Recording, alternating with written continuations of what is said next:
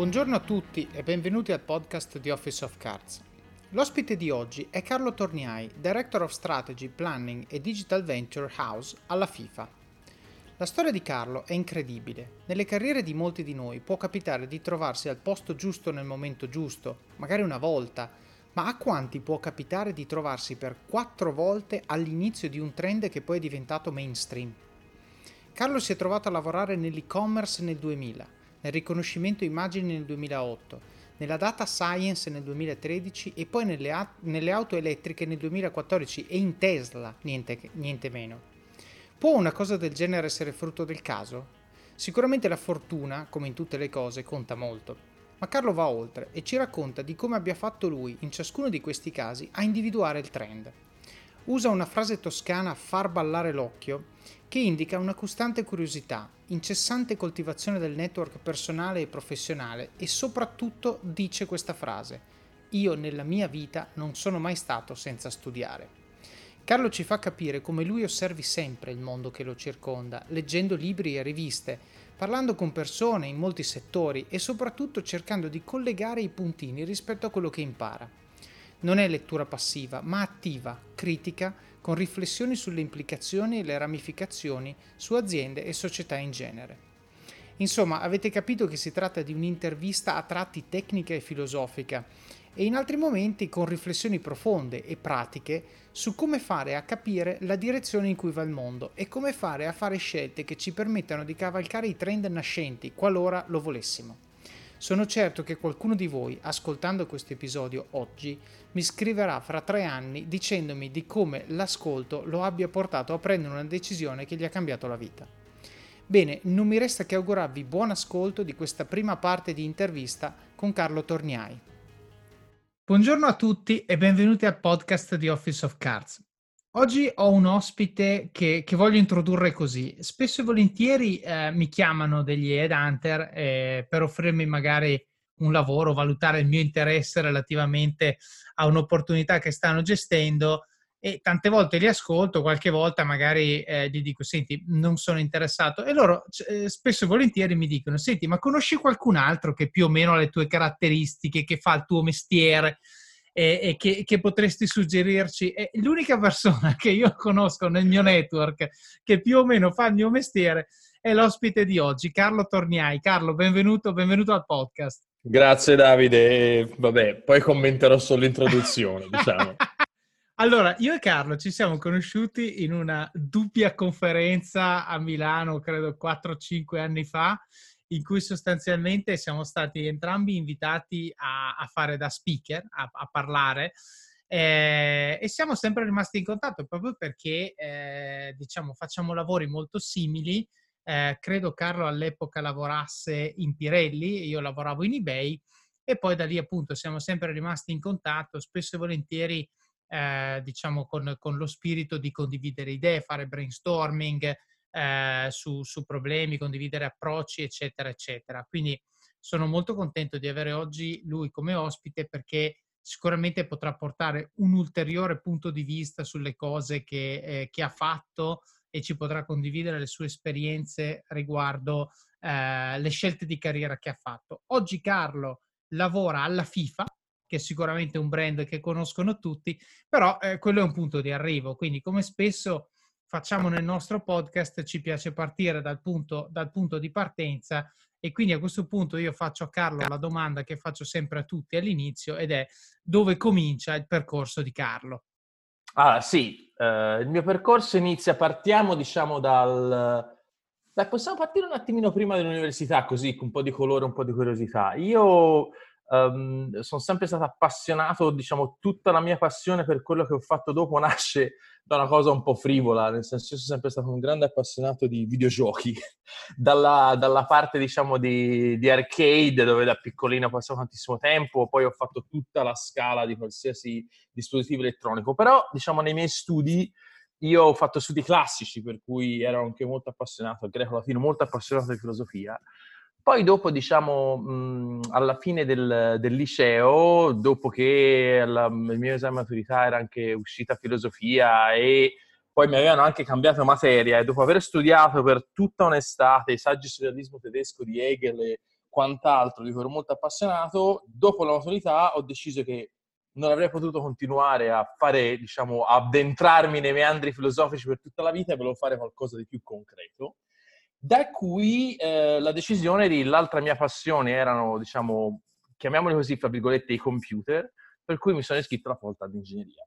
Ingegneria a Firenze delle telecomunicazioni, per cui diciamo il mio percorso è iniziato da lì, eh, con una formazione quindi diciamo tecnica e poi ha preso varie svolte in vari meandri successivi, diciamo che poi magari vediamo insieme. Però sì, il mio inizio parte diciamo da questa passione diciamo in generale è nata per i videogiochi, per i computer che mi ha portato poi a fare ingegneria, la parte diciamo di reti e calcolatori che era l'indirizzo allora disponibile a Firenze dove, dove ho studiato.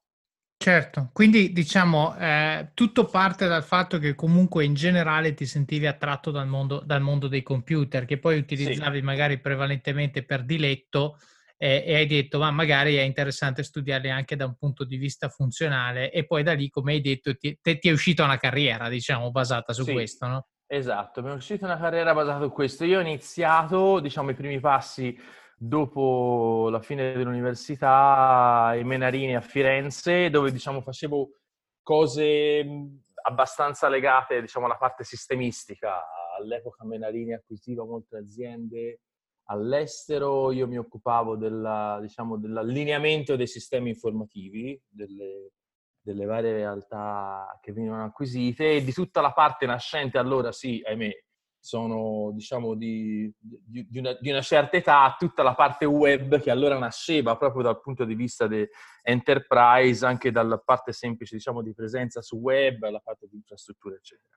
Per cui ho iniziato lì e erano alla fine diciamo la, la parte finale degli anni 90. Quindi diciamo la prima scelta professionale che a noi piace sempre approfondire nel contesto di questo podcast eh, le scelte fatte e soprattutto i razionali, proprio con l'idea sì. di condividere con gli ascoltatori quelli che sono gli approcci alle scelte, sia quando le scelte sono fatte bene, sia quando poi alla fine magari abbiamo fatto degli errori e quindi condividendo l'errore magari riusciamo a evitarlo a qualcuno degli ascoltatori. Quindi nel tuo caso tu hai fatto una scelta di coerenza, si può dire, cioè hai studiato ingegneria delle telecomunicazioni, sei andato a fare un lavoro che era molto inerente a quello che avevi studiato, giusto? Sì, sì, possiamo dirla così e forse diciamo è stata l'unica scelta coerente nel percorso che vedremo dopo. No, um, a parte tutto sì, diciamo coerente, ho fatto una cosa che era abbastanza lineare e soprattutto diciamo dettata da un'opportunità, io poi lo vedremo magari quando si passa, perché ci sono stati vari bivi secondo me molto importanti nel, nel percorso, nell'evoluzione di,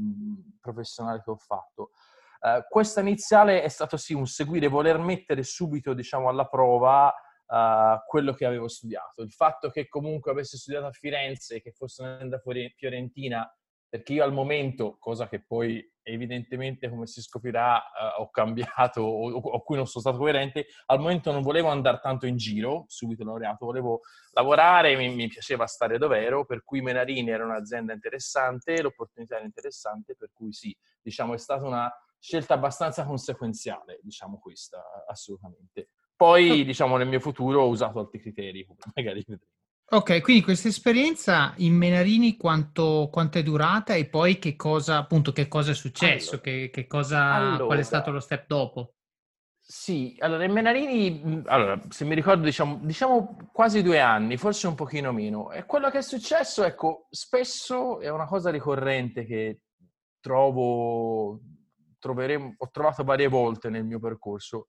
Io sono molto attento, o comunque mi, mi interessa molto capire cosa succede, chiamiamolo nel mondo in generale, un po' nel mio mondo professionale, ma in genere. E quello che stava succedendo alla fine degli anni 90, come tutti sappiamo, è quello che poi si è rivelato essere, diciamo, la grande bolla delle dot com, però diciamo era qualcosa di nuovo e, inatteso, ancora non visto.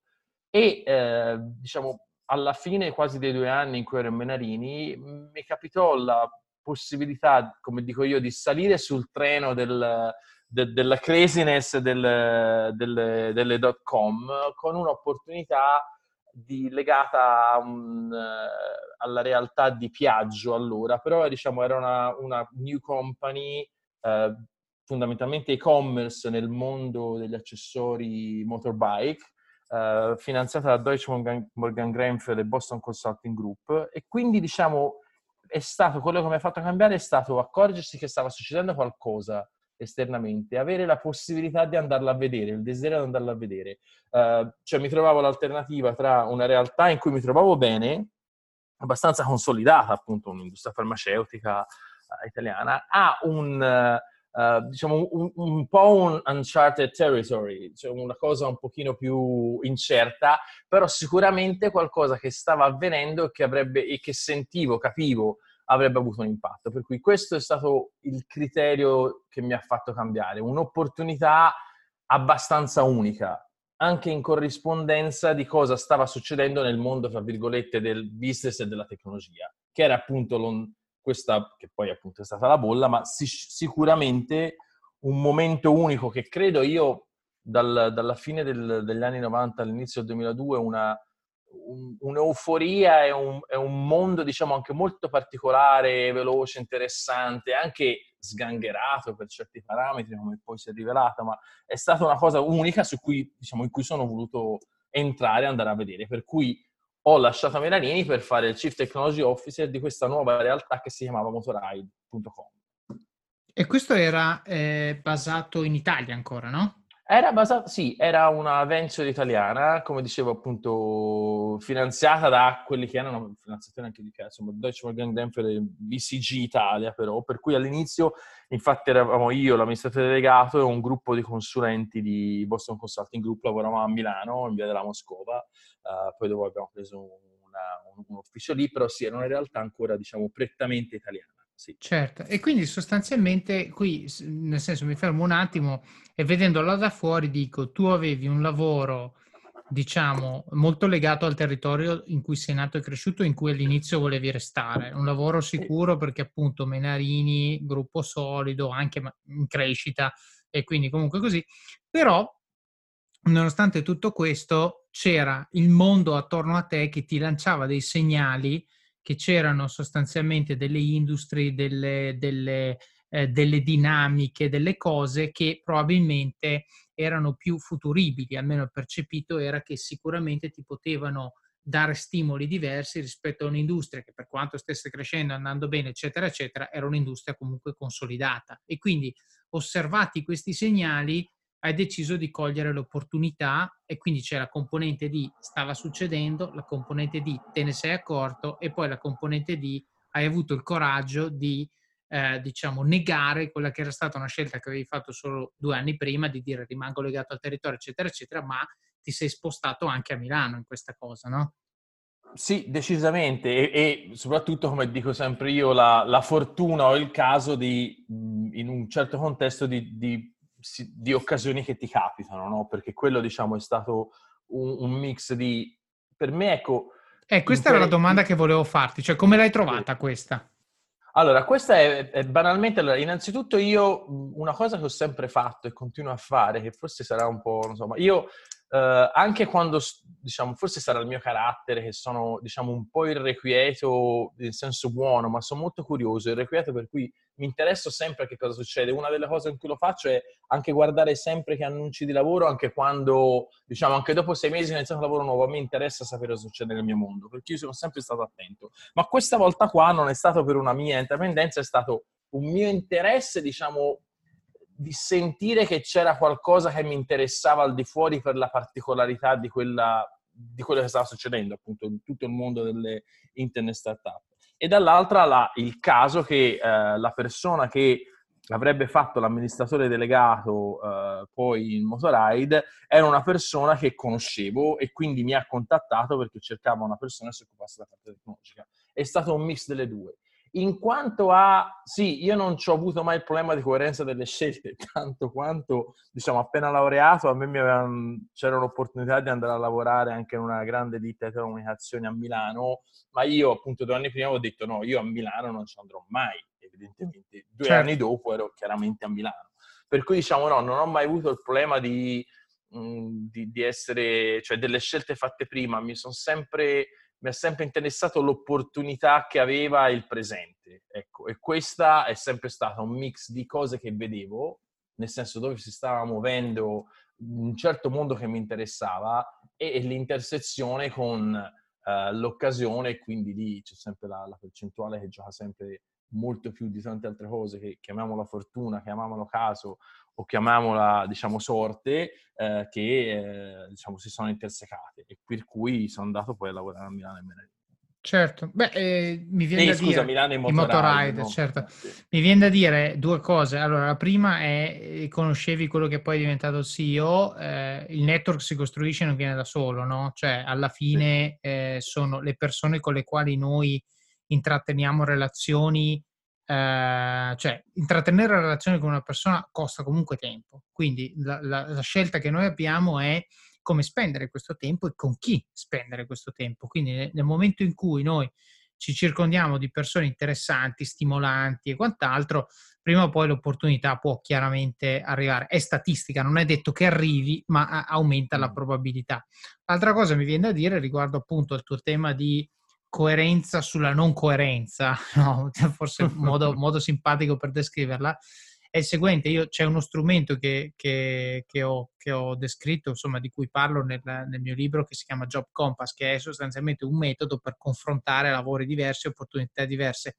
Qui vedendolo da fuori mi viene da dire, quando hai avuto l'offerta dal gruppo di telecomunicazioni eh, basato a Milano e avevi Menarini, sostanzialmente tu hai visto due grandi aziende che probabilmente ti davano lavori confrontabili, però una era nella, nella terra in cui volevi restare, l'altra no, e quindi il vantaggio di tutto quello che, se mai ci fosse stato, di tutto quello che questa azienda di telecomunicazioni ti poteva dare, che Menarini non ti poteva dare, è passato in secondo piano nella tua valutazione. Quando invece due anni dopo ti è stata proposta una cosa che invece aveva delle componenti di contenuto che ti piacevano tantissimo, la location è pesata molto meno nella tua sì. scelta. Quindi sì. forse questa è la chiave di lettura.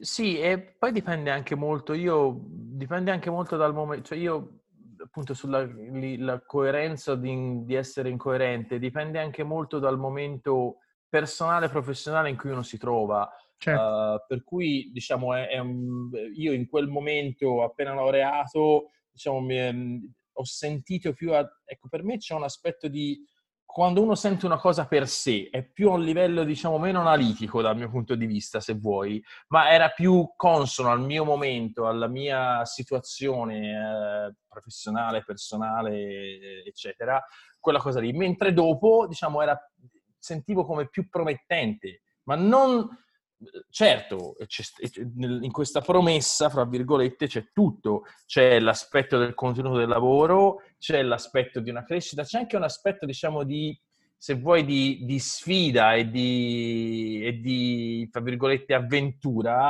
uh, che per me ha sempre giocato un ruolo anche fondamentale. Però, diciamo, sì, eh, io ho sempre fatto, diciamo, forse anche a volte poche, um, o diciamo poche strutturate decisioni analitiche, se vuoi, anche rispetto alla parte del networking. Diciamo, io non, ho, non, non penso mai con uno scopo, diciamo, futuro uh, con chi sto, con chi, con chi spendo del tempo. Molte cose capitano e, diciamo, io le lascio e le, e le valorizzo, le cerco di, cerco di interpretarle nel contesto in cui capitano. In questo contesto c'è, ci sei te il mio, il mio, me di due anni dopo iniziare Melanini era evidentemente diverso dal, da quello che l'ha iniziato, il contesto era diverso e in quel momento lì, diciamo, c'è stata una, uh, un'intersezione favorevole uh, di tante cose, compresa la mia disponibilità appunto a, ca- a cambiare e a mettersi in gioco. Certo, che comunque secondo me è una lezione nella lezione, cioè anche il fatto di semplicemente a distanza di due anni mettere in discussione e poi addirittura negare quello che era stato un caposaldo nella scelta precedente fa capire che comunque nella presa di ogni decisione tutti gli elementi vanno valutati in relazione a quello che sono in quel momento, non in relazione a quello che abbiamo deciso la volta prima, perché altrimenti cadiamo nelle, nei, nei mille bias di cui abbiamo parlato tante volte nel podcast, banalmente se tu fai le cose per coerenza ti stai sostanzialmente limitando lo spettro di opzioni o stai limitando la quantità e la qualità delle informazioni che acquisisci solo perché tutto ciò che è diverso da ciò che hai sempre fatto per definizione va male e questo certo. è, è chiaramente molto molto limitante. Questo episodio è supportato da Scalable Capital, il tuo compagno ideale per iniziare a investire in modo semplice, sicuro e conveniente. Con oltre 600.000 clienti, Scalable è una piattaforma regolamentata e questo è molto importante ragazzi, perché vi offre una possibilità di investire in azioni, ETF e fondi partendo solo da un euro. Ma perché dovreste iniziare a investire? È semplice. Primo, l'inflazione, che se aumenta di questo passo diminuisce di molto il nostro potere di acquisto. Secondo, se pensate oggi che la pensione che avrete quando ci andate a 80 e passa anni vi permetterà di sostenere lo stile di vita che avete, beh, vi faccio tanti auguri. E il terzo, beh, per chi ne ha, i figli. Io ad esempio ho un fondo per le mie bambine, piani di accumulo per me, investimenti diversificati per obiettivi che hanno orizzonti temporali diversi. Con Scalable puoi dare forma ai tuoi obiettivi di investimento e sfruttare appieno il suo potenziale per far crescere i tuoi risparmi nel tempo. L'importante è iniziare per step e Scalable non ti permette solo di acquistare azioni o ETF, ma anche di imparare come funziona il mondo degli investimenti. Scopri di più su come Scalable può trasformare il tuo approccio agli investimenti visitando il link in descrizione. Ricorda, con Scalable il tuo viaggio finanziario può iniziare solo con un euro. Non aspettare, investi nel tuo futuro oggi stesso con Scalable Capital. E no, no, va no, bene. Quindi hai fatto il CTO, tra l'altro permettimi la domanda, ma tu sei andato a fare il CTO sì. che avevi due anni di esperienza. certo, e questo poteva succedere. E questo è quello che poteva succedere, diciamo, nel, nel mondo folle delle start-up eh, certo. fine anni 90. E, certo. e, anche quello è il bello. Beh, diciamo, per esempio, questa è parte di una di quelle diciamo, opportunità che uno coglie anche un po', fra virgolette, per caso, perché era veramente il contesto, mi spiego. Sì, eh, due anni di esperienza, certo, lavorato o smanettato sempre molto in quel mondo anche per conto mio, anche durante mentre studiavo, però sì, se uno guarda sulla carta non è che avevo 10 o 15 anni di esperienza. Certo. Eh, lì quello che ho fatto era, diciamo, occuparmi di tutta la parte infrastrutturale, occuparmi di fare hiring delle persone. È stata molto bella, un'esperienza sicuramente folle dal punto di vista appunto del un po' delle cose, diciamo, inflated, eh, che era tutto, era tutto enorme a quei tempi. Uh, gli investimenti, le ore di lavoro, uh, i ritmi, però diciamo un'esperienza molto bella che io ricordo sempre con, molta, con molto interesse, finché, come il 99% di tutte quelle esperienze di quel momento lì, non è diventata insostenibile. E quindi si è riproposto il momento di, di fare un'altra scelta e di cambiare. Ok. Raccontaci un e... po' perché è diventata insostenibile e qual è stato poi il processo che ti ha portato allo step successivo. Eh, guarda, sostanzialmente non era sostenibile dal punto di vista proprio della sostenibilità della, della realtà, e, insomma, della realtà economica, cioè non, non okay. era una cosa che poteva essere sostenibile, per cui, diciamo, non aveva gambe per continuare ad andare da sola. E io lì mi sono trovato a decidere, diciamo, cioè, avevo due, varie opzioni. Eh, potevo tornare nel mondo del corporate IT, fra virgolette, o diciamo cose simili a Menarini, però dopo due anni di startup io sinceramente ero, ero un po' restio a tornare nelle, nel corporate grid, certo. E uh, sempre al solito guardando in giro perché è difficile avere...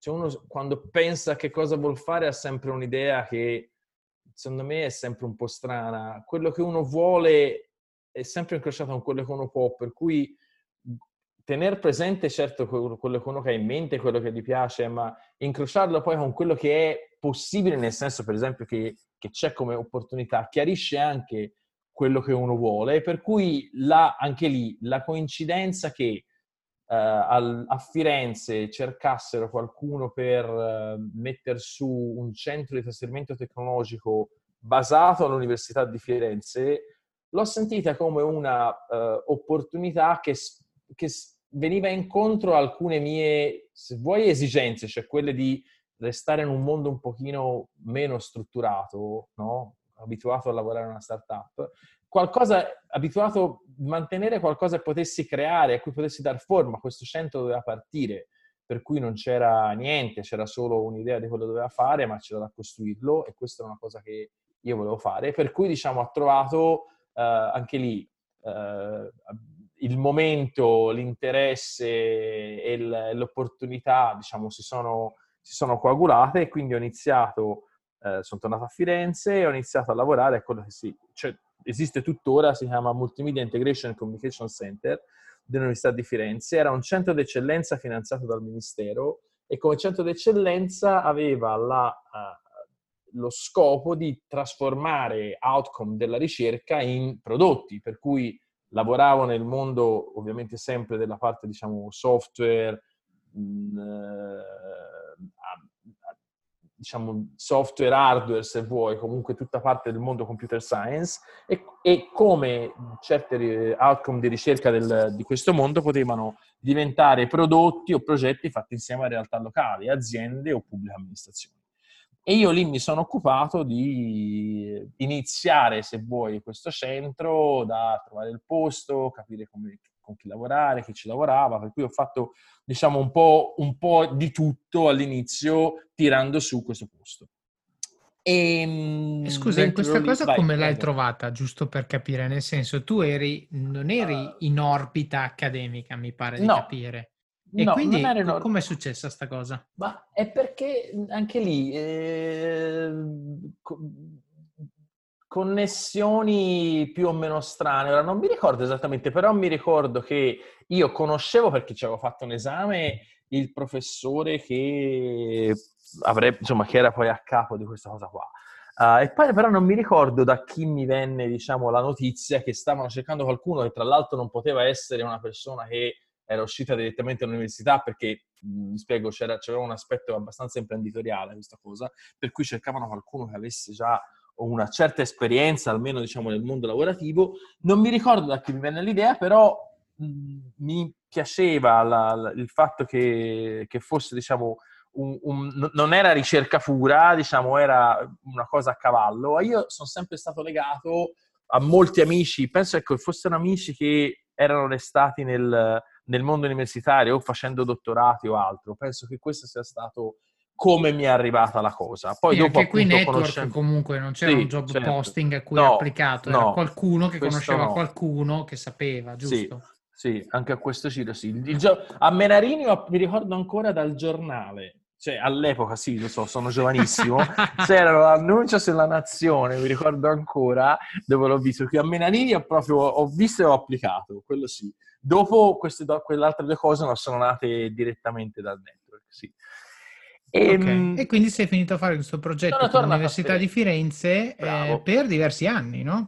esatto, lì cosa. in realtà sono stato, eh, sì, alter- diciamo, facendo cose diverse, soprattutto perché lì mi sembra sono stato dal 2002 alla fine del 2006, però in questi quattro anni, o, o, o 2007, non mi ricordo, sono 2002, 2000, fine 2006 mi sembra, però è successo che io ho fatto varie cose, ma la cosa importante è che a un certo punto anche lì mi sono... Beh, due fattori. Mm, uno, mi sono reso conto che ero in un mondo, sì, diciamo, non puramente universitario, ma un po' universitario. E due, mi interessava approfondire certe tematiche, per cui io ho, tra virgolette, combattuto per iniziare un dottorato mentre lavoravo lì. Dico combattuto perché non è che fosse l'idea che rendesse il mio allora capo eh, entusiasta di questo, però io alla fine ho iniziato un dottorato in uh, computer science, diciamo, perché anche lì, un po' perché, diciamo, essendo nel mondo accademico mi sembrava una cosa utile, ma questo, diciamo, era più utilitaristico, perché mi interessava approfondire anche lì certe cose che vedevo nascere, in particolare tutta l'ondata nuova del, del filone semantic web, web, web 2.0, eh, agenti automatici del web, che mi sembrava una cosa molto interessante e volevo mettermici a studiare. Lavorando, diciamo, in un contesto universitario era anche più facile poter fare un dottorato mentre, tra virgolette, uno lavorava. E quindi e perché, scusa, la persona che ti, diciamo, il tuo capo, adesso non, non so no. bene che tipo di figura, non era fan di quest'idea? No, non era fan nel senso che non era immediatamente, perché comunque aveva dovuto togliere del tempo al lavoro. Ah, e come l'hai convinto che non sarebbe stato... Eh, eh perché, perché, non ho mollato, cioè non, non, c'era verso, io su quello non ho mollato. Alla fine, siccome, diciamo, uh, io ero abbastanza funzionale alla cosa, poi dopo diciamo, dico io, non era entusiasta. Poi alla fine era una cosa, secondo me, che andava bene anche a lui, per cui poi dopo ci siamo, ci siamo trovati d'accordo. Sicuramente persistendo. Non è che al primo no, al primo giro mi sono, mi sono detto vabbè, allora non lo faccio. No, sono stato abbastanza cocciuto. Certo. Uh, e poi questo ha trovato anche, diciamo, la, la, giusta collocazione rispetto a quello che stava succedendo stava facendo nel centro, per cui poi anche lì le circostanze esterne poi si sono messe in un modo tale che hanno aiutato. Sicuramente se io avessi smesso di insistere non l'avrei fatto. Quindi la, la persistenza, perché la negoziazione è uno dei temi forti di Office of Cards, quindi tu hai eh, sicuramente persistito nel, nel, nella tua risoluzione, quindi non ti sei fermato di fronte al no.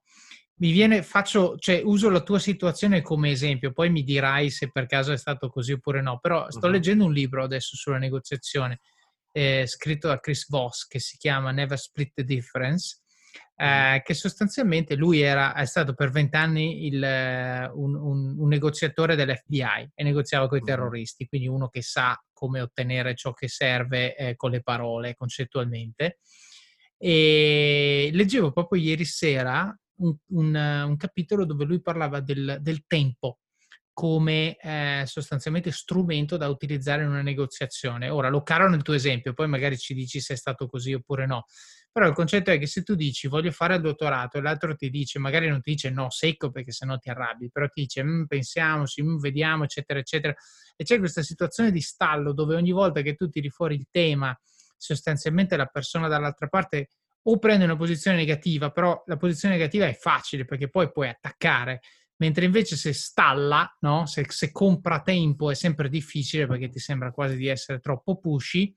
Chris Voss suggerisce la fake deadline, no? Come strumento. cioè, come dire, senti, eh, io ho capito che tu non hai le idee chiare, ma io eh, la deadline per iscrivermi è eh, settimana prossima, quindi mi serve una risposta. Il punto che fa Chris Voss nel libro è che quando metti una fake deadline, il, la razionalità della persona dall'altra parte se ne va a quel paese e tende a dare una risposta più spinta dalla deadline che non dalla sua reale opinione riguardo il tema in oggetto. E quindi sostanzialmente questo eh, è un punto, è uno strumento che tu puoi utilizzare, lui suggerisce nella negoziazione, che sia vera o presunta, questo non rileva, lui dice eh, se tu metti una scadenza, ecco che vai sostanzialmente a rimuovere alcuni filtri razionali che ci sono nel cervello di chi sta dall'altra parte e li rimpiazzi con la voglia di liberarsi di un problema semplicemente perché eh, c'è la scadenza e quindi io adesso devo prendere una decisione. No? E questo io lo leggevo nell'ottica del day to day e, e mi accorgo di quanto, per esempio, eh, pensiamo all'offerta speciale solo per oggi, no? Eh, piuttosto che la persona che ti dice ne ho gli ultimi cinque, cioè tutto questo senso di sta per finire e per esempio in Booking è molto utilizzato, in Booking addirittura quando tu vedi nella pagina ti scrivono anche eh, è stata appena venduta l'ultima stanza. No, cioè di che cosa me ne frega, vuol dire che non posso prenotarlo. Eppure queste cose, non ci, non ci crederete, ma veramente funzionano molto. Quindi adesso non so se è stato il caso tuo, però il PhD ha comunque una deadline per iscriversi, altrimenti passi all'anno no. dopo. Quindi magari certo. l'hai utilizzata anche tu.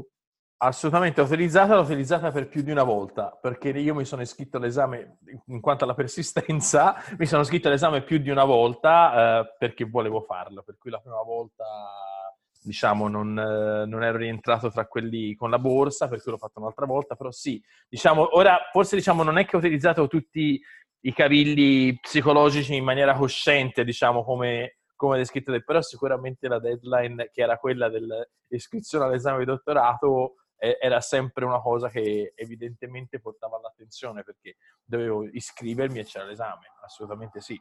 Sì. Certo, e quindi diciamo per questi cinque anni tu porti avanti questo progetto e eh, poi alla fine del 2007 chiudi questa esperienza e chiudi il dottorato, quindi a quel punto consegui ecco. anche il PhD. Sì, io tra l'altro la, ero stato l'ultimo anno mh, eh, proprio a fare, siccome diciamo avevo, lavoravo e studiavo, eh, invece l'ultimo anno me lo sono proprio preso di, per fare la tesi, diciamo il lavoro serio sulla tesi finale e sono stato in HP a Bristol, ho lavorato lì, sono stato lì diciamo un annetto.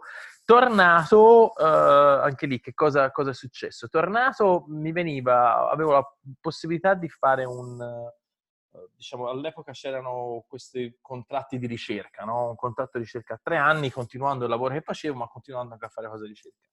Ora io, come si capisce, io ho, no, a, quel, a, quel, punto lì non è che avevo fatto il percorso classico, fra virgolette, da ricercatore, cioè non è che avevo fatto l'università, il master, il dottorato, avevo già fatto tantissime cose, no? avevo lavorato a Menarini, ero stato a Motoride, avevo lavorato la parte del centro, per cui a me interessava, io ho fatto questo ragionamento qui, io ho detto a me interessa capire in maniera più veloce possibile se A, voglio continuare a fare qualcosa di serio più sul mondo della ricerca, B, se sono buono, nel senso se c'ho i numeri per farlo, e C, non ci voglio mettere tre anni per capirlo. E a quel punto lì ho detto, bene, se io sto qui in Italia con contratto ricerca, nessuno mi manda via, nessuno mi dice niente, io rischio di capire dopo tre anni che questo non è quello che veramente voglio fare. Per cui cosa ho fatto? Sono tornato, fra virgolette, un po' indietro e ho, mi sono, sono volato dall'altra parte dell'oceano a fare un postdoc in Canada. E questo è stato il razionale, diciamo, del, che mi ha portato in quel di Vancouver, British Columbia. Quindi hai detto, mi, mi metto in una situazione di eh, asticella alta per vedere se riesco a passarla un pochino, forse questo è un modo per descriverlo, e hai pensato di andare a finire a Vancouver. Com'è che è venuta fuori Vancouver? Perché tu non è che fossi eh. esattamente cittadino del mondo fino a quel momento, quindi no, Vancouver... ero solo Esatto, no, eh, sì, es- tornando al motivo, sì, l'asticella alta è soprattutto in un lasso, diciamo, in, un, in uno spazio temporale che non fosse indeterminato o comunque troppo lungo. Mi spiego, per cui queste due cose, sì, voglio andare, come dicendo in gergo, voglio prendere due legnate in faccia e capire certo. se le reggo, mi spiego. E, e questo, diciamo, il più velocemente possibile. Uh, come è venuto fuori Vancouver? Vancouver è venuta fuori, vabbè, cittadino del mondo non tanto, io avevo fatto solo la tesi in America, ero stato un anno a Los Angeles, l'ultimo anno di anche lì è venuto fuori per motivi abbastanza... Eh, e poi ero stato, diciamo, quell'anno, un po' meno di un anno a fare la tesi a Bristol, UK. Vancouver è venuto fuori appunto perché ponendo questo problema ho iniziato a cercare chi aveva dottorati e lì proprio point blank nel mondo, e, quando dico nel mondo soprattutto mi sono concentrato nella parte nordamericana perché appunto come asticella mi sembrava abbastanza alta, che avessero a che fare con i temi di ricerca che avevo fatto e che interessavano a me. Per cui, diciamo, non è che ce n'erano 10.000, anche se ce n'erano vari, uh, ho applicato da varie parti e una delle cose, questa appunto trovata, fra virgolette, sul giornale come Mendarini, nel senso una, una, cosa trovata come lavoro online in cui ho applicato, ho fatto i colloqui e mi hanno preso a fare il dottorato.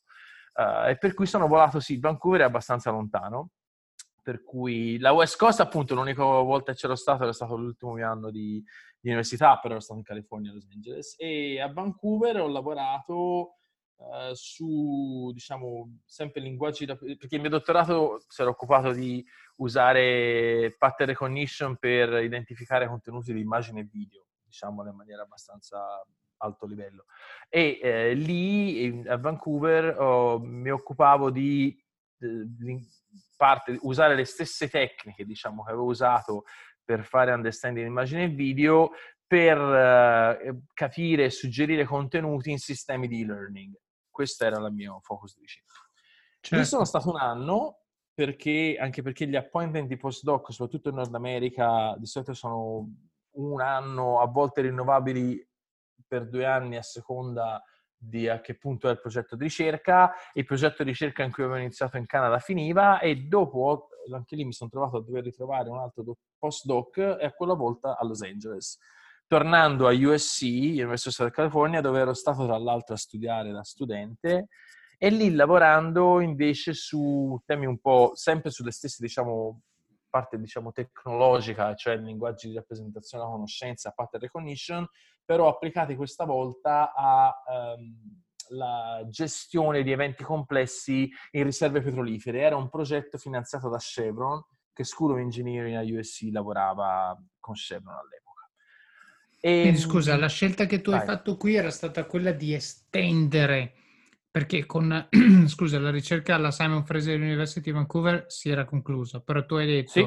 io voglio proseguire Continua, un attimino sì. questo lavoro di ricerca, questa si è conclusa, ne cerco un'altra, trovo University of South California, dove by the way avevi fatto la tesi, quindi la domanda sì. va d'obbligo, l'hai trovata perché conoscevi qualcuno, immagino, no? Mm, no, in realtà no. Mm, io ho applicato, anche lì, lì ho fatto un'applicazione generale. Sono finito a lavorare in un dipartimento e con un professore che non conoscevo, sinceramente. Ok era School of Engineering, però io c'ero stato da studente, per cui diciamo, no, lì ha contato quasi, diciamo quasi zero il network se non il fatto che avevi idea che a USC si faceva un certo tipo di ricerca che siccome c'ero stato da, da studente a fare la tesi, certo. sapevo, però non l'ho fatta né con il mio professore né con lo stesso, diciamo, lo stesso esatto dipartimento. Beh, magari Era conoscendo anche le università americane, scusate interrompo, ma eh, sarà contato magari a un paper il fatto che tu ci fossi Pu- stato, e magari lo ci riportiamo uno che sa più o meno questo, questo mondo, che non viene che non ha una sì. crisi di rigetto, ecco, forse. Sì, e certo, e poi come sempre nel mondo accademico, penso che il mio professore con cui ho fatto la tesi, sono quasi sicuro mi abbia dovuto, cioè gli chiedono referenze, il mio professore della tesi di USC chiaramente mi aveva scritto la referenza certo. per il postdoc, per cui quello credo che abbia sicuramente un valore. Però, diciamo, era un post uh, generico su uh, Chronicle of Education, Higher Education, sul sito dove si trovano lavori da postdoc, diciamo, americani. Hiring for your small business? If you're not looking for professionals on LinkedIn, you're looking in the wrong place. That's like looking for your car keys in a fish tank. LinkedIn helps you hire professionals you can't find anywhere else, even those who aren't actively searching for a new job but might be open to the perfect role. In a given month, over 70% of LinkedIn users don't even visit other leading job sites. So start looking in the right place. With LinkedIn, you can hire professionals like a professional. Post your free job on linkedin.com slash people today. Certo. E qui facevi un lavoro un po' come uno che fa, eh, diciamo, che lavora sull'e-commerce nell'anno 2000, quindi sei all'inizio della curva e diventi subito mosca bianca nel settore, perché appunto sei uno dei pochi che ha visto cose che in questo momento hanno visto pochi, ma dove tutto il mondo si sta spostando, tu qui nel 2008-2009 ti focalizzi su image recognition, che era l'inizio del boom sì. di, dei vari eh, diciamo, servizi che poi stanno alla base dell'interpretazione delle immagini, dell'interpretazione della codificazione dei contenuti delle immagini, eh, i vari YouTube, Instagram, eccetera, eccetera, questo lo dico per gli ascoltatori magari meno tecnici, quello che voi vedete sono foto, quello che le aziende che vi fanno vedere le foto vedono sono le vostre preferenze codificate in maniera estremamente eh, diciamo mappabile su concetti astratti e fortemente replicabili che utilizzano per capire il vostro comportamento e poi farvi vedere la pubblicità che gli fa guadagnare i soldi. No? E questo, la scienza che sta alla base di questo è l'image recognition. Quindi chi si occupa di image recognition nel 2008-2009 tende a essere leggermente avanti su questo settore, no? Sì, sì, sì, decisamente, anche se appunto lì ancora, diciamo, tutte le implicazioni, erano nemmeno, diciamo, più di tanto note tutte le implicazioni che poi le tecniche che utilizzavamo avrebbero avuto nel futuro. Eh, sei avanti, ma sei anche nel momento in cui non, non, cioè, intuisci una potenzialità, sì. ma poi esatto, non, non, vedi ancora esattamente, non vedi ancora l'exit esatta, però decisamente sì.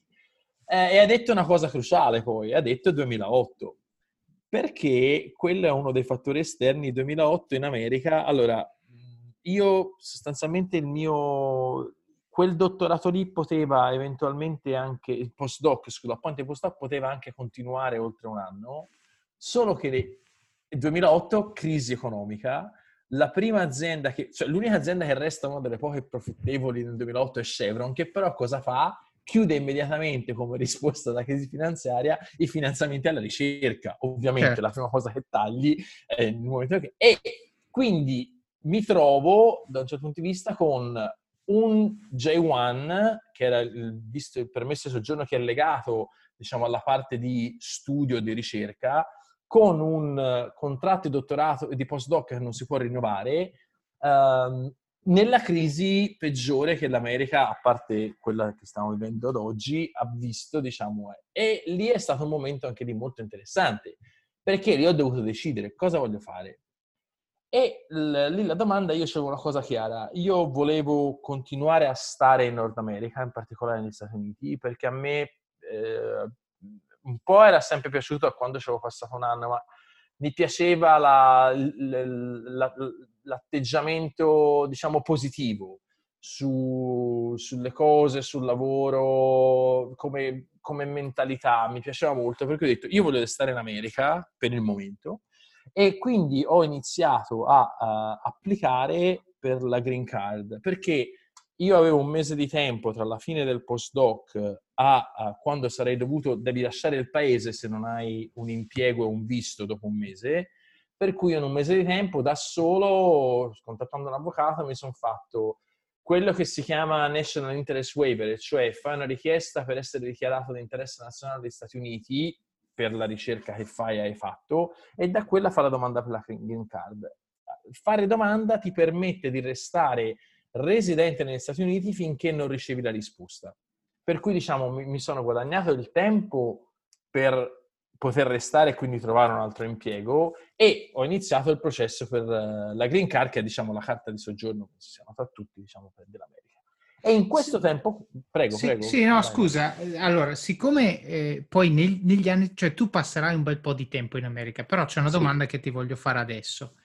E molti degli ascoltatori del podcast sono in una fase, diciamo, giovane della loro carriera e molti di loro eh, a volte mi chiedono ah, ma co- come sono gli Stati Uniti rispetto all'Italia, rispetto ad altri paesi. Allora, tu il mondo l'hai girato, negli Stati Uniti ci hai vissuto parecchio. Vorrei anticipare questa domanda, poi ritorniamo al tuo percorso, ma se tu oggi dovessi consigliare a un ragazzo se andare o meno negli Stati Uniti, al di là del consigliare di andare o no, che la risposta poi è soggettiva perché dipende dalla persona, però quali sono dei punti che, che andresti a enfatizzare nel confronto? Cioè, che cosa lasci e che cosa trovi andando là? Quali sono i motivi per andare e i motivi per non andare? Dato che tu hai tutti e due i punti di vista, mh, mm, vorrei farti questa domanda. Poi magari rifiamo insieme su questo, dato che anch'io ci ho passato un po' di tempo, però secondo me è interessante questo. Sì, allora io brutalmente direi non ci sono motivi per non andare. Ora okay. scherzo, nel senso che nel senso che soprattutto se uno è giovane io credo che fare esperienze fuori dal, dal, dal, contesto in cui uno si sente nella sua comfort zone è utilissimo.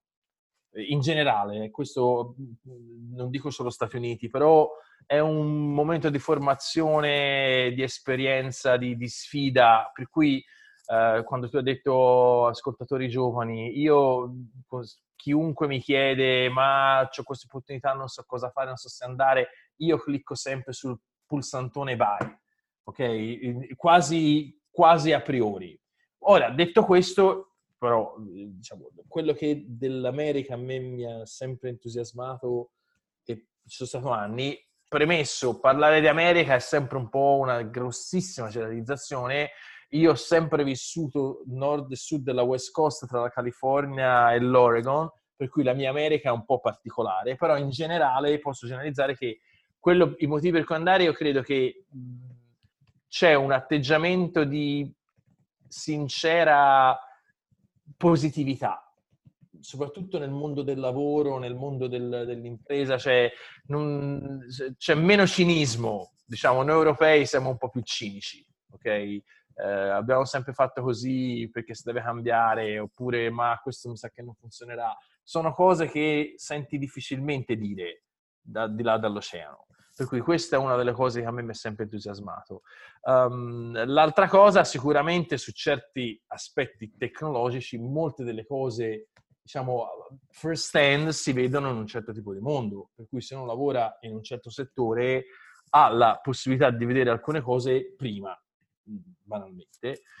Poi sul non andare, ecco, io non lo so, cioè io ribadisco in generale direi nessuna. Certo è un mondo molto diverso. Vi- vivere in America non è semplice, come credo tu sai, non è, una, non è solo una passeggiata, è molto una vita abbastanza complicata, soprattutto quando vivo in una grossa metropoli. Io ho vissuto molti anni a Los Angeles, che a me piace moltissimo e se ti devo dire la mia città del cuore, però capisco che può essere un incubo per chiunque, cioè ha, degli, ha dei costi e delle tasse, soprattutto sull'aspetto sociale, sull'aspetto della vita sociale, eccetera. Per cui diciamo, devi fare un po' di conti, però da giovane, a una certa età di giovane, un'esperienza che l'America ho detto i lati positivi, ma in generale fare un'esperienza fuori, fuori da dove uno si sente tranquillo, secondo me è utilissimo.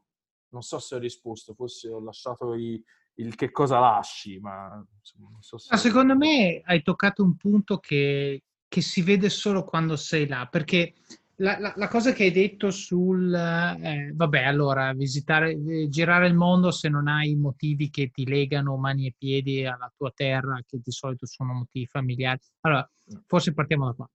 Se sono motivi esterni, cioè forza maggiore, chiaramente eh, non è una scelta, cioè devi stare, stai, se hai genitori che hanno bisogno di te, se hai famiglia che non si può muovere, mille motivi esterni, chiaramente stai. Però una volta smarcato quello, se sono motivi che ti sei messo in testa tu, tu stai dicendo toglili, cioè se, se hai in mente che ah ma io in America non ce la farei mai, no, prendi e vai, vedrai che in qualche maniera ce la farai e ti porterai a casa tantissimo. Una volta smarcato quello, tu hai detto una cosa che secondo me molti sanno già, quindi il fatto che se vai in America vedi le cose prima. Beh, banalmente, se tu leggi qualche giornale ti accorgi che tutti i servizi che forse adesso stanno arrivando in Italia a New York e a San Francisco ci sono da cinque anni, se non di più. Tutto, esatto. soprattutto nel mondo, nel mondo delle cose digitali, ma non solo, perché ci sono anche prodotti alimentari. Adesso non so perché mi viene in mente il, il Beyond Burger, no? il, il burger uh-huh. meatless, come si dice, vegetariano. Eh, l'hanno inventato loro e adesso magari arriva, eh, sta arrivando anche in Italia. Non che ci interessa, no, però per dire l'innovazione sia a livello di prodotti che a livello di servizi su tantissimi ambiti parte da là. Quindi se sei là in qualche maniera te la becchi.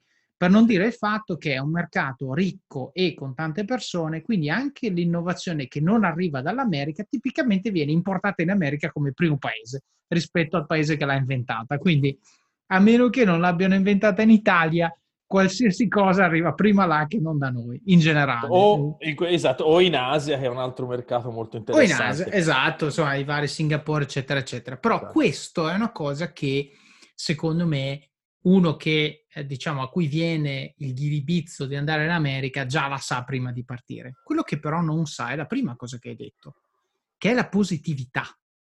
La positività, secondo me, delle persone è una cosa che, che veramente percepisci quando vai a fare la spesa in America. La cassiera, il cassiere, l'omino che ti dà una mano a mettere le cose dentro le buste della spesa e te le porta sulla macchina. Questo, questa società che è disegnata intorno al concetto di servizio al cliente.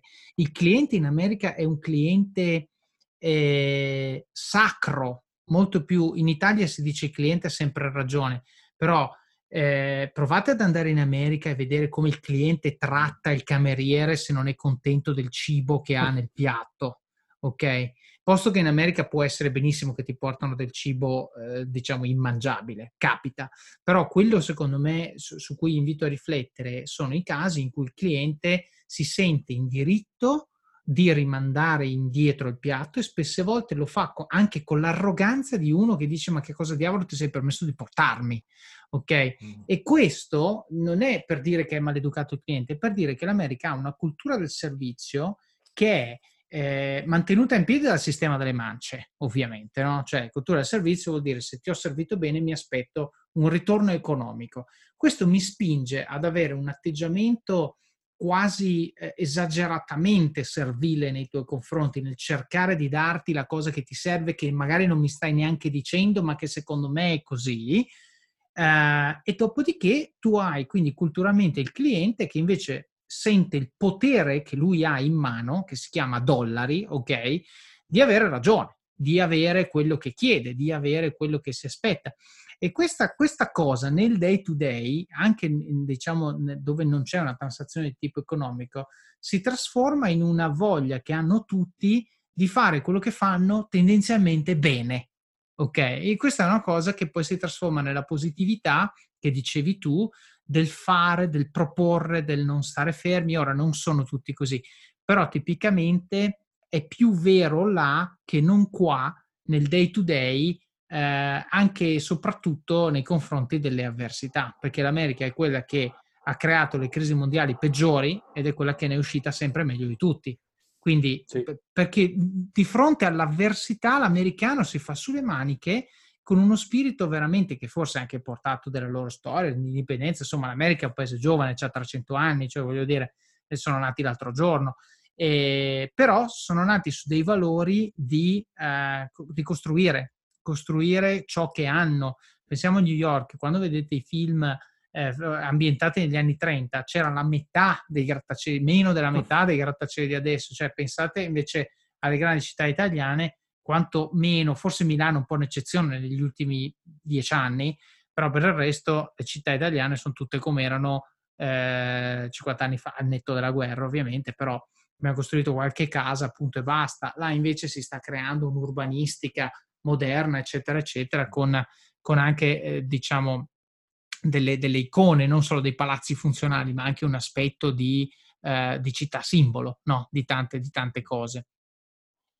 Certo, no, e, assolutamente. A me, diciamo, ehm, questa positività ha proprio a che fare con sentire la, la, categoria del possibile sempre. Mi spiego, non c'è mai una volta che io abbia detto in un lavoro proviamo a fare questo e qualcuno abbia detto non funzionerà mai. Oppure no, è impossibile, lascia perdere. Mi spiego, c'è questa attitudine a, a, a, appunto al enterprise nel senso proprio di provare, mi spiego, cioè come possibilità che a me, a me ha sempre entusiasmato. Ribadisco, poi ci saranno contesti anche in cui questo magari è meno vero. Ne, nei contesti che ho visto io, sicuramente molto particolari, sicuramente molto legato a un certo mondo che è la West Coast americana, che non è tutta l'America, però in generale ha un tratto secondo me distintivo, come dicevi te, perché appunto è un paese che c'ha dentro questo. Infatti sulla Luna sono andati loro, eh, diciamo da un certo punto di vista, e come dici te, dalle crisi sono rialzati. Comunque, cri- parlando di crisi, siamo al 2008, se torniamo diciamo al percorso, e anche perché eh, qui stiamo già, siamo, siamo, quasi a mezzo, ma diciamo abbiamo già parlato molto, per cui andiamo avanti. Siamo nel 2008 e io mi sposto da Los Angeles a Portland perché ho, quello che ho trovato dopo come opportunità era lavoro a Oregon Health and Science University, che è sostanzialmente l'ospedale della città di Portland, Oregon, nel dipartimento di Medical Informatics, tra l'altro a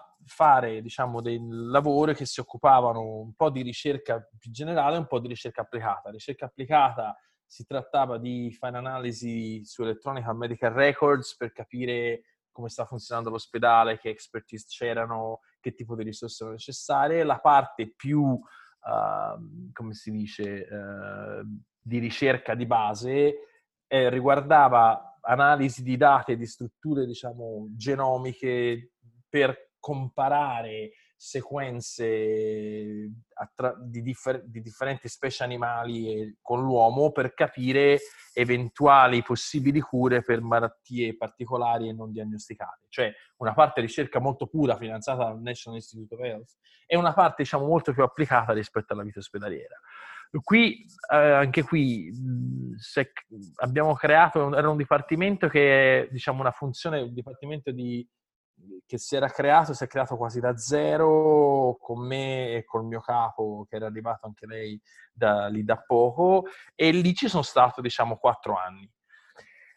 Il motivo per cui, diciamo, il motivo che mi ha portato lì era la fine del mio contratto, diciamo, con, con USC, data la, la, fine di Chevron, e quindi era necessario trovare un altro lavoro.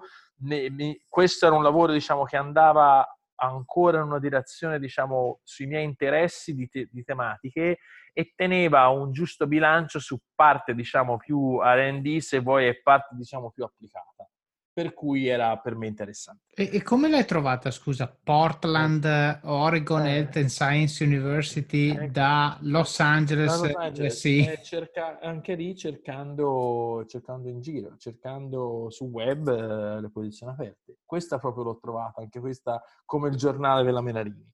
Ok. Eh, e la cosa interessante, però la, cosa, la storia del tutto interessante di tutto questo è che praticamente dopo, ti ricordo, io sono, sono potuto restare in America perché avevo fatto la domanda per la green card, no? E ci avevo messo, diciamo, più di un mese a trovare questo lavoro da quando avevo finito quello a USC, eh, per cui sono potuto restare, eccetera. Quando mi arriva, diciamo, erano circa 4-5 mesi che stavo già lavorando in, in Oregon, mi arriva la, l'approvazione della green card e una delle domande che ti fanno prima di darti la green card è ehm, che lavoro fai adesso? E eh, la parte interessante è che siccome io avevo chiesto uh, diciamo, l- la green card tramite quello che era il National Interest Waiver, cioè ottenendo lo stato di eh, cittadino di interesse per, insomma, persona di interesse per gli Stati Uniti per la ricerca che facevo, io rispondo, vabbè, sto lavorando qui, sto facendo questo tipo di ricerca, tra l'altro questa era la parte di ricerca di base, era, era il Recovery Act for America, era fond- eh, finanziata dal, dal, dal, Recovery Act for America di Obama, per cui ho risposto sostanzialmente sto lavorando per il vostro presidente, fate voi se ne volete dare la green card. Ma ho scoperto la cosa interessante è che se fosse andato a lavorare da qualsiasi altra parte e io avevo applicato ovunque, anche a società normali, non solo al mondo di ricerca in quel momento lì, non mi avrebbero dato la green card perché non era, diciamo, in linea con l'attività di ricerca per cui avevo chiesto la green card. Per cui, diciamo, anche qui la parte di caso, come si dice, la parte di circostanze particolari conta molto. Uh, detto questo, uh, diciamo come l'ho trovato il lavoro, l'ho trovato, tra virgolette, per caso, per fortuna, Uh, l'ho tenuto e ho ottenuto la green card perché io non avevo nessuna idea che dovessi restare nel mondo, diciamo, fare ancora attività di ricerca, non aveva detto nessuno, nemmeno il mio avvocato, per cui io ho potuto ottenere la green card, per cui residente americano, e nel frattempo sono stato lì, diciamo, un po' meno di quattro anni e è successa un'altra cosa, se vuoi, del fattore del mondo esterno che mi ha incuriosito. Eccoci qui, Dopo questa prima parte, già di per sé ricchissima di spunti e stimoli sulla negoziazione, il potere della persistenza, il coraggio di fare salti nel buio per seguire quello in cui crediamo. E non è che l'inizio, poi alla fine vi anticipo un paio di cose di cui Carlo ci parlerà nel prossimo episodio. Come sempre vi invito a condividere i link all'episodio e al podcast se vi è piaciuto, a lasciare commenti su Apple Podcast, Spotify o Stitcher, oppure anche su LinkedIn, Facebook, Twitter o Instagram. Se non avete ancora comprato Office of Cards, lo trovate su Amazon, Apple Books e i principali siti per l'acquisto di libri online. Vi faccio un piccolo aggiornamento sulla versione italiana, formato Kindle pronto, PDF per la versione cartacea pure, manca solo la copertina e ci siamo, davvero penso che sia questione di qualche giorno. Seguitemi sui social media, soprattutto profilo LinkedIn e pagina Facebook, per avere notifiche appena il libro sarà disponibile. Se invece l'avete comprato e letto, lasciate una recensione. Le recensioni aiutano Amazon a capire che il libro piace e scatenano discussione e aiutano gli altri a sceglierlo vedendo come ha aiutato voi. recensite anche il podcast su Apple Store, mi raccomando. Magari raccontate di come il libro vi ha aiutato oppure parlate di una cosa, un comportamento, un'abitudine che avete cambiato ascoltando il podcast oppure leggendo il libro. Un grande grazie va a tutti quelli che postano su LinkedIn, Facebook oppure ho visto anche nelle Instagram Stories di come stanno utilizzando gli strumenti del libro per crescere e migliorare. Addirittura un ascoltatore mi ha mandato la sua Job Compass, quindi sicuramente mi fa molto molto piacere vedere che gli strumenti vengono utilizzati, apprezzati e che aiutano a rendere oggettive e quantificabili le decisioni importanti come quelle di carriera che prendiamo. Anche Kindle Unlimited, ve ne ho già parlato, il prodotto per chi vuole leggere tanto e spendere poco. Con 9 euro al mese avete accesso a un catalogo enorme di libri in formato Kindle, incluso Office of Cards. E il vantaggio è che se un libro non vi piace, non dovete leggerlo fino in fondo per sperare di rientrare dell'investimento fatto come faccio spesso io. Potete semplicemente lasciarlo lì e passare al libro successivo. Trovate un link a questo servizio nelle show notes in fondo. Se vi abbonate tramite quel link mi aiutate a supportare il podcast. Un altro suggerimento che vi do sempre per la parte libri è Blinkist, anche qui trovate il uh, link all'interno delle show notes. Blinkist è un tool che vi permette di leggere libri eh, in versione riassunto, quindi in 20 minuti avete sostanzialmente letto il 90% di quello che il libro aveva da dirvi. È un ottimo modo, io lo utilizzo in alcuni casi per leggere un libro, appunto lo leggo così, in altri casi lo uso per capire se un libro mi interessa e nel momento in cui mi interessa poi vado a prendermi il libro e leggo anche quello. Quindi se tutto questo vi piace e lo trovate utile, condividete, commentate, parlatene con i vostri amici, fidanzato, fidanzata, capo, team, collaboratori, parenti di ogni genere. Un altro modo per supportare il podcast, questa volta passivo e senza sforzo, è andare su it.officeofcards.com barra libri oppure sulle show notes di questo episodio e cliccare sul primo link che trovate in alto prima di fare il vostro shopping su Amazon. Io su Amazon compro di tutto. Gli ultimi acquisti che ho fatto sono stati un libro che recensirò sicuramente qui sul podcast, si intitola The Code, The Evaluation, The Protocols, Striving to Become an Eminently Qualified Human di Jocko Willink, le immancabili salviette Water Wipes per mia figlia, e la gomma di Xantano, che era un ingrediente che non conoscevo, l'ho scoperto leggendo un libro scritto dal mio amico Tommaso Arrigoni che si intitola uh, Uno chef senza sprechi ed è un addensante per fare gel e spume.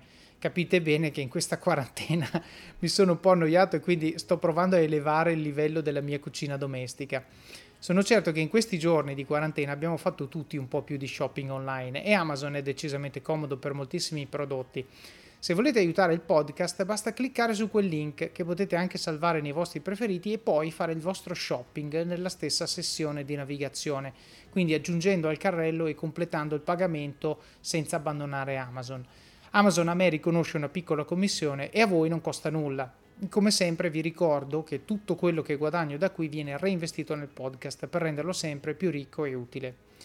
Seguite Office of Cards sui social e commentate, suggeritemi libri da recensire, persone da intervistare oppure fate domande, che poi affronterò negli episodi di domande e risposte.